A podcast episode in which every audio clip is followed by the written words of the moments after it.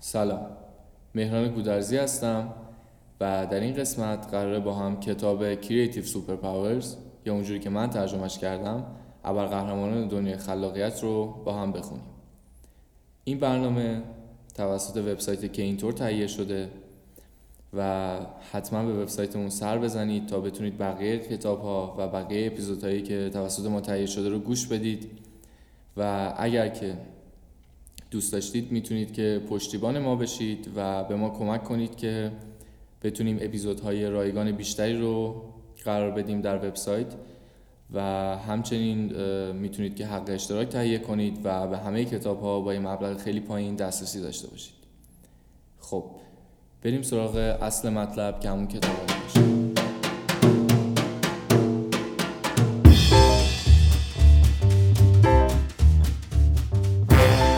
کتابی که امروز قرار با هم بخونیمش در رابطه با خلاقیت. خلاقیت امروزه بیشتر از هر موقعی در تاریخ با زندگی ما عجین شده و در واقع تمام تکنولوژی که ما استفاده می کنیم تمام ابداعات بشری و خیلی از چیزهایی که ما باش لذت می‌بریم و البته همین برنامه به وسیله یک سری ابداعات و آدم های خلاق تهیه شده. این کتاب به ما یاد میده که چجوری خلاقتر باشیم. البته نه صرفا بسنده بکنه به یک سری تئوری هایی که قابل پیاده سازی نیستند بلکه یک سری تئوری ها یک سری راهکارهای عملی به ما میده که بتونیم تو زندگی روزمرهمون استفادهش بکنیم. و مهمتر از همه بحثی که کتاب می‌کنه اینه که چیکار کنیم که خلاقیت خودش به سمت ما بیاد تا ما بخوایم که به سمت خلاقیت بریم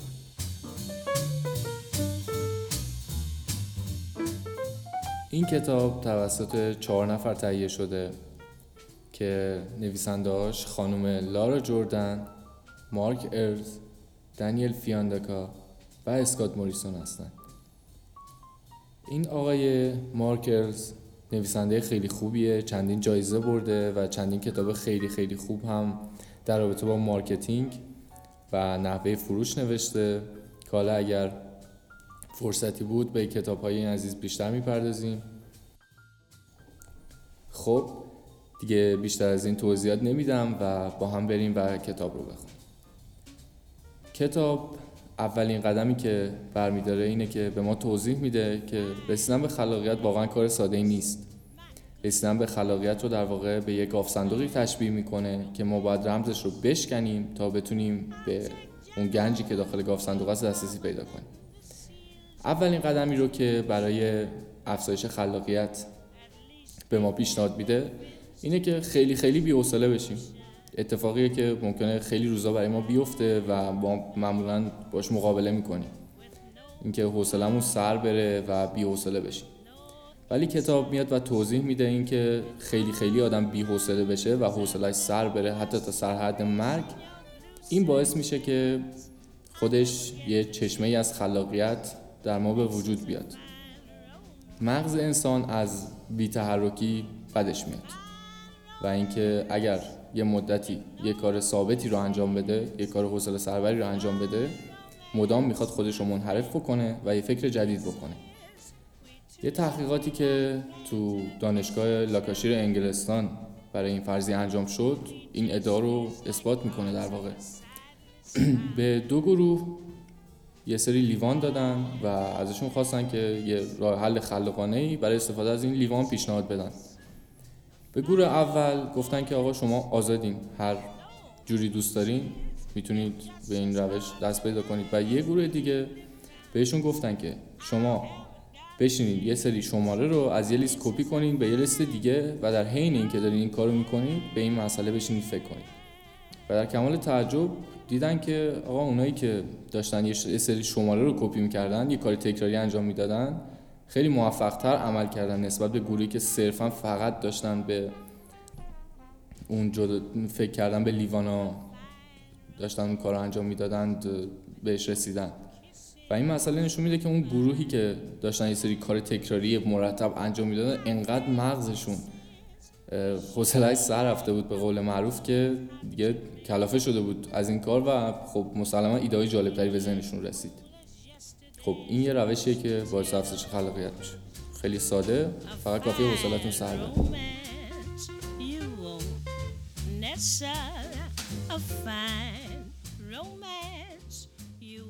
عامل بعدی که کتاب پیشنهاد میده برای افزایش خلاقیت اینه که آقا دوربر خودتون رو شلوغ کنید.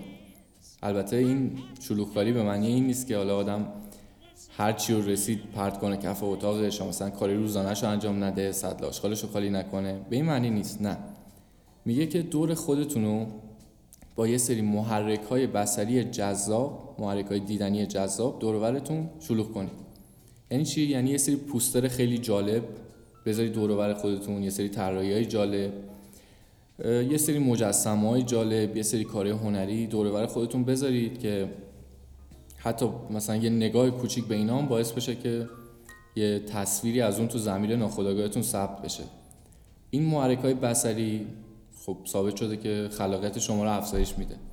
حتی یه مقاله هم تو نشریه نیویورک تایمز منتشر شد که دانشگاه ایلینویز البته این تحقیق انجام داده بود که افرادی که تو محیط های شلوغتر بودن یعنی دورورشون محرک های بصری بیشتری بوده یه سری طراحی های خلاقانه تری نسبت به افرادی که توی اتاق بودن که حالا هیچ چیزی دورورشون نبوده انجام دادن. یه مثال خوبی تو این زمینه می‌تونه نگاه کردن به محیط کار مثلا استیو جابز باشه یا مارک زاکربرگ که دورورشون خیلی شلوغه پر از کامپیوتره. حالا ما یه سری عکس و مستندات همراه این برنامه تو داخل سایت که اینطور قرار میدیم که می‌تونید بررسیش بکنید. خیلی جالبه دیدن محیط کار این آدمایی که الان خیلی آدمای موفقی به حساب میان. شاید خیلی جالب باشه برامون دیدنش. خب پس قدم دوم این شد که محیط دورورتون رو شلوغ کنید. البته شلوغ کردن به معنی کثیف بودن نیست. یه سری محرک های جالب دورورتون قرار بدید. خب تا الان دو تا ترفند کاربردی ساده یاد گرفتیم که چجوری خلاقیتمون رو افزایش بدیم. قبل از اینکه بخوایم قدم های بعدی رو با هم بررسی کنیم بیایم یه گذری داشته باشیم به اینکه اصلا خلاقیت چیه و اصلا تعریف درست خلاقیت چیه؟ شاید خیلی از ما حتی خود من تعریف درستی از خلاقیت نداشتم. خلاقیت در واقع این نیست که شما حتما یک چیز اورجینال رو درست کنید یک چیزی درست کنید که منحصر به فرده و قبلا هیچ کس در تاریخ اینجور چیزی به ذهنش نرسیده یا نخواهد رسید. و شما اینو مثلا یه خلاقیت در نظر بگیرید یا اختراع در نظر بگیرید یا حتی یه ایده ای دارید اون ایده رو مثلا هیچ کس سال پیاده نکرده باشه. خلاقیت در واقع اینه که شما یک ارزش جدید رو به چیزی که قبلا وجود داشته اضافه کنید. حالا مثالی که کتاب می‌زنه و بعدا بهش می‌رسیم مثال چیزبرگره. که چیزبرگر در واقع ما همبرگر رو داشتیم. و حالا اومدن و یه لایه پنیر روش گذاشتن و شد یکی از خوشمزه ترین اختراعات تاریخ بشر. شد چیزبرگر به همین سادگی. اینه که پس شما نیازی نیست که حتما یه چیز خیلی جدید رو داشته باشید. می‌تونید نگاهی به دور و برتون بندازید و خیلی از چیزهایی که می‌بینید شاید بتونید با اضافه کردن یه ارزش خیلی ساده بهش یه تغییری درش بتونید یه چیز جدید تولید کنید که خیلی بسیار کاربردی تر از اون چیزی باشه که قبلا بوده. پس اضافه کردن یک ارزش در واقع نزدیکترین معنی به معنی خلاقیت. از قول این کتاب. خب مورد بعدی که کتابش اشاره می‌کنه اینه که ما مدت زمان زیادی رو تو مدرسه بودیم و خب به- ما یاد ندادن تو مدرسه که چجوری خلاق باشیم. صرفا یه سری اطلاعات به ما دادن و همون اطلاعات از ما خواستن. که البته خب هر کسی که وارد دنیای واقعی میشه می‌فهمه که خب این خیلی فرق می‌کنه با چیزهایی که ما تو مدرسه یاد گرفتیم. و یه بحث دیگه ای که خیلی کتاب بهش اشاره داره اینه که صرفا خلاقیت نشأت گرفته از دانش خیلی زیاد نیست و شاید خیلی وقتا دریافت اطلاعات زیاد ممکنه که خلاقیت شما رو کم بکنه و طرز فکرتون رو محدود بکنه. این مثالش رو خیلی میشه دید. فرض کنید که یک نفر کار طراحی وبسایت انجام بده و خب خیلی به چم و خم کار آشنا باشه به سختی کد نویسی آشنا باشه. اون طرف خب میاد ایدهاشو محدود می‌کنه به توانایی که خب خودش داره. ولی می‌بینی که مثلا ممکنه نفر که هیچ سررشته از کامپیوتر نداره و اینترنت نداره بیاد و یه ایده بده که خب خیلی بهتر باشه جالبتر باشه با ارزشتر باشه.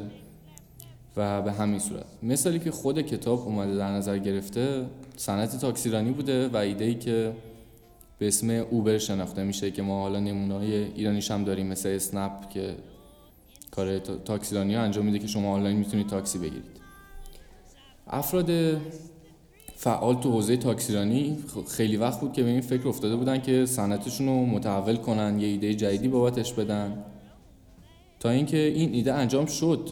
ولی توسط خود افرادی که تو صنعت تاکسیرانی بودن انجام نشد. توسط یه گوری انجام شد به اسم اوبر. و این کتاب میاد و این ادعا رو مطرح می‌کنه که دلیل اینکه اوبر موفق شد این بود که خودش تو سیستم نبود و خارج از صنعت داشت به اون مسئله نگاه می‌کرد و می‌دید که چجوری میشه یه ارزش جدید رو به صنعت تاکسیرانی اضافه کرد. مورد بعدی اینه که ایدهاتون رو حتما با یک کسی در میون بذارید. البته کتاب میگه که تو این راستا باید خیلی محتاط باشید. با آدم درستش ایدهتون رو مطرح بکنید. یه سری افراد هستن که حالا خیلی تو زندگی های روزمرهمون می‌بینید که شما هرچی بهشون بگین یا تایید می‌کنن یا صرفا رد می‌کنن. برید سراغ افرادی که می‌بینید که یه سری حرکت ها و فعل و تو زمینه ای که شما می‌خواد مطرح بکنید داشتن. مثلا فرض بکنید که شما برای وبسایتتون یه ویدیو جدید لازم دارید. یه ویدیو معرفی.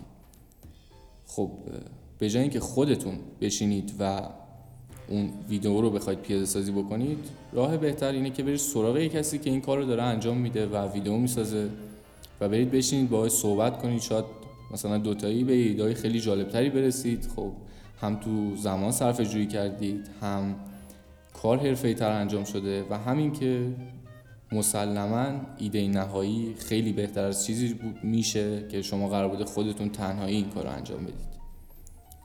و این مدلی که الان ما توضیح دادیم اینکه چند نفر توی گروه کار بکنن با هم در واقع همون مدل sandbox تو کسب و کار.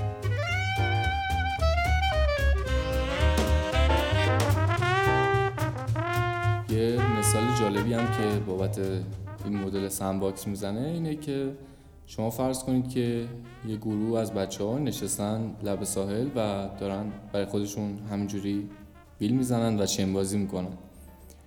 و فرض کنید که دو تا از این بچه ها میشنن کنار هم و یکی شروع می‌کنه به کندن یه چاله و یکی هم بغلش میشینه اونم چاله رو می‌کنه و در نهایت این چاله می‌رسن به هم و به چیزی می‌رسیم به اسم تونل و یه چیز جدیده که درست شد اگر خواستید که راجع به مدل سمباکس بیشتر بدونید می‌تونید در گوگل سرچ کنید sandbox models in business. و یه خورده اطلاعات بیشتر راجبش بگیرید. من خیلی مطلبایی از مدل سمباکس راجع به business به فارسی ندیدم. و اگر فرصتش بود می‌تونیم که بیشتر به این موضوع بپردازیم تو برنامه دیگه. خب یکی دیگه از مواردی که کتاب برای افزایش خلاقیت بهش اشاره می‌کنه که البته در جای مختلف کتاب خیلی بهش اشاره شده که خارج از بحث ماست چون ما داریم خلاصه رو مطرح می‌کنیم اینه که خیلی کار ساده ای هم هست. میگه که برید استراحت کنید. با استراحت کردن و ریلکس کردن شما خیلی خلاقیتتون بیشتر میشه. و میاد و مسئله رو اینجور شرح میده که شما هرچی بیشتر استراحت بکنید و ذهنتون رو خلوتتر بکنید و جا تو ذهنتون باز بکنید این باعث میشه که این جای خالی بیاد و با ایده جدید پر بشه. روال عادی به این صورته که ما وقتی درگیر حل مسئله هستیم شبانه روز بهش فکر می‌کنیم. کتاب میاد و میگه که اولا که یه سری راهکارا که می‌بینید که جواب نمیده رو بیاید و دور بریزید و بذارید کنار. اینا خودش باعث میشه که یه سری فضای جدید باز بشه و به طور کلی هرچی این فضا بیشتر باشه جایگزینش ایده جدید میشه. خب یه مثال خیلی جالبی هم کتاب می‌زنه که ما خودمون هم خیلی دوست داشتیم این مثال و این مثال تبلیغیه که یه گروه تبلیغاتی ژاپنی برای سیستم تلفن همراه های دوکومو درست کردن. که ویدیوش داخل سایت هم هست می‌تونید چکش بکنید. عنوانش هم هست زایلوفونی در جنگل. حالا داستان این زایلوفون در جنگل چیه؟ حتما داخل سایت چکش بکنید. خیلی دوست داشتیم ما اینو داستان به این صورتی که یه سری مسیر چوبی درست کردن به طول 44 متر و یه توپی از اول این مسیر تو جنگل شروع می‌کنه. این مسیر رو اومدن به پایین و هر بار که می‌خوره به این قطعه چوب یه نوتی رو باعث میشه که بنوازه و در مجموع یکی از قطعه باخت نواخته میشه. و این تبلیغ اتفاقا خیلی هم محبوب شد خیلی تبلیغ جالبی هم بود و هنوزم هست و باعث ما خیلی معروفیت زیادی برای اون گروه تبلیغاتی هم شد. خب حالا خلاقیت و استراحت کردن چه ربطی داشت به داستان این تبلیغ؟ در اصل اول قرار بوده که گروهی که می‌خواستن این تبلیغ رو درست بکنن قرار بود که این تبلیغ خیلی پیشیده تر از چیزی باشه که الان داریم میبینیمش.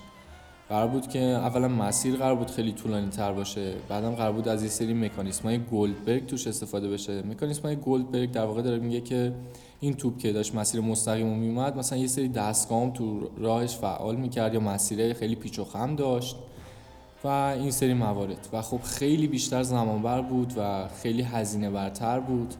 تا اینکه کارگردان این پروژه یه آقایی بود به اسم مورینو هورانو این تصمیم گرفت که آقا به زور گروه رو ایجاب کرد که بیان و نسخه ساده ترش رو یعنی در واقع همون تبلیغی که ما می‌بینیم و بیان پیاده سازی بکنن.